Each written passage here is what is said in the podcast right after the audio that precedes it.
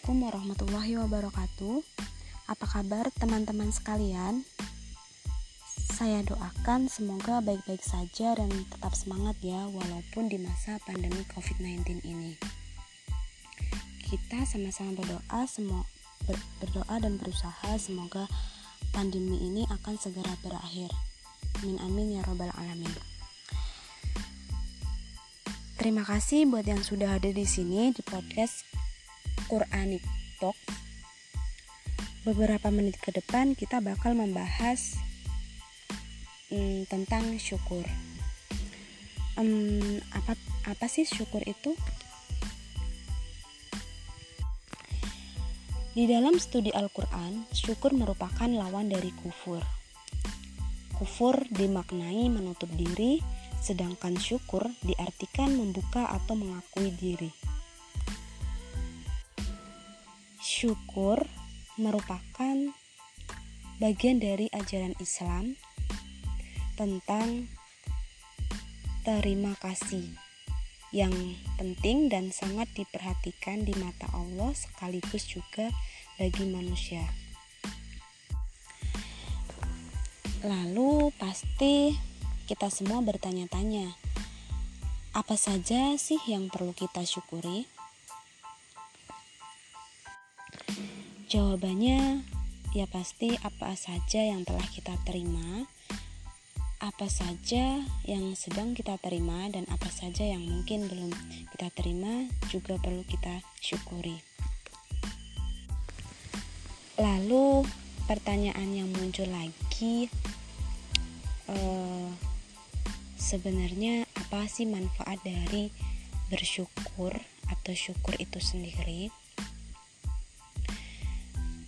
Ternyata syukur itu banyak manfaatnya teman-teman. Yang pertama adalah rasa syukur itu membuat kita bahagia. Semakin kita sering bersyukur maka semakin kita berbahagia dan tidak mudah depresi. Syukur yang kita lakukan membawa keberuntungan pada diri kita sendiri Rasa syukur juga dapat membawa efek yang luar biasa dari segi fisik, psikologis maupun sosial loh teman-teman. Uh, bahwa secara fisik orang yang banyak bersyukur memiliki kekebalan tubuh yang lebih kuat. Lanjut, secara psikologis orang yang banyak bersyukur memiliki tingkat emosi yang positif. Lebih optimis, lebih terjaga, dan mudah bahagia. Serta secara sosial, orang yang banyak bersyukur lebih suka membantu, murah hati, dan penuh kasih kepada orang lain dan sedikit memiliki rasa kurang kesepian dan terisolasi.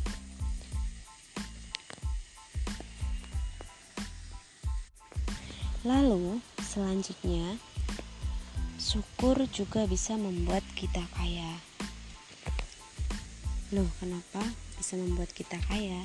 Ya, Allah telah berfirman di dalam hmm, Quran surat Al surat Ibrahim ayat 7 yang artinya sesungguhnya jika kamu bersyukur pasti kami akan menambah nikmat kepadamu dan jika kamu mengingkari nikmatku maka sesungguhnya azabku sangat pedih teman-teman di ayat ini Allah menegaskan bahwa bila kita ingin sukses, bahagia, kaya, dan banyak rezeki, maka bersyukurlah.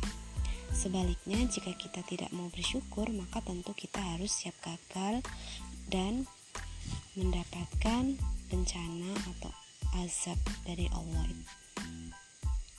Itu artinya bersyukur merupakan jalan paling utama yang patut dilakukan setiap hamba yang ingin sukses dan dimurahkan rezekinya baik di dunia maupun di akhirat teman-teman. Hmm, kita tentu saja tidak dapat menghitung betapa banyaknya jumlah dan kualitas nikmat yang telah Allah berikan kepada kita semua. Hal ini Allah ingatkan berkali-kali di dalam pertanyaan firmannya yang berbunyi fabi ayyi ala rabbikuma tukadziban maka nikmat manakah yang kau dustakan yaitu Allah ulang-ulang dalam firman-Nya selama sebanyak 31 kali dalam Quran surat Ar-Rahman. Selanjutnya, syukur juga bisa membuat setan atau iblis itu tidak senang, oh teman-teman. Loh, kenapa begitu? Iya, karena kita hamba Allah, manusia yang selalu ingat kepada Allah, setan itu tidak senang kepadanya. Karena setan itu merupakan musuh Allah yang nyata. Setan lebih senang kepada orang-orang yang tidak mau bersyukur, mencari nikmat, dan lain sebagainya. Lalu, apakah dengan syukur kita hanya uh, mengingat Allah dan sujud kepada Allah? Tentu tidak, ya.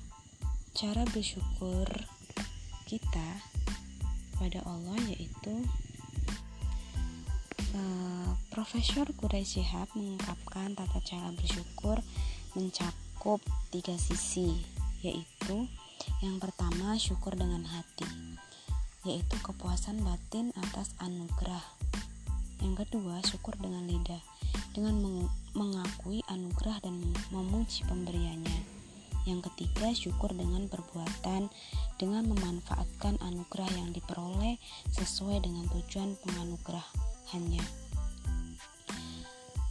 Jadi, artinya bahwa syukur kepada Allah bukan hanya dengan sujud syukur dan sholat. Kita bisa melakukannya semua ibadah yang diperintahkan oleh Allah, baik itu ibadah mahdo yang khusus maupun ibadah khairu mahdo yang umum serta menjauhi segala apa yang dilarangnya.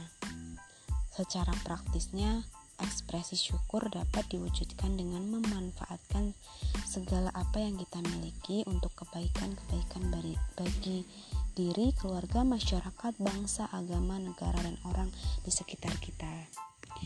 Oke, itu teman-teman eh, terkait tentang pembahasan tentang syukur.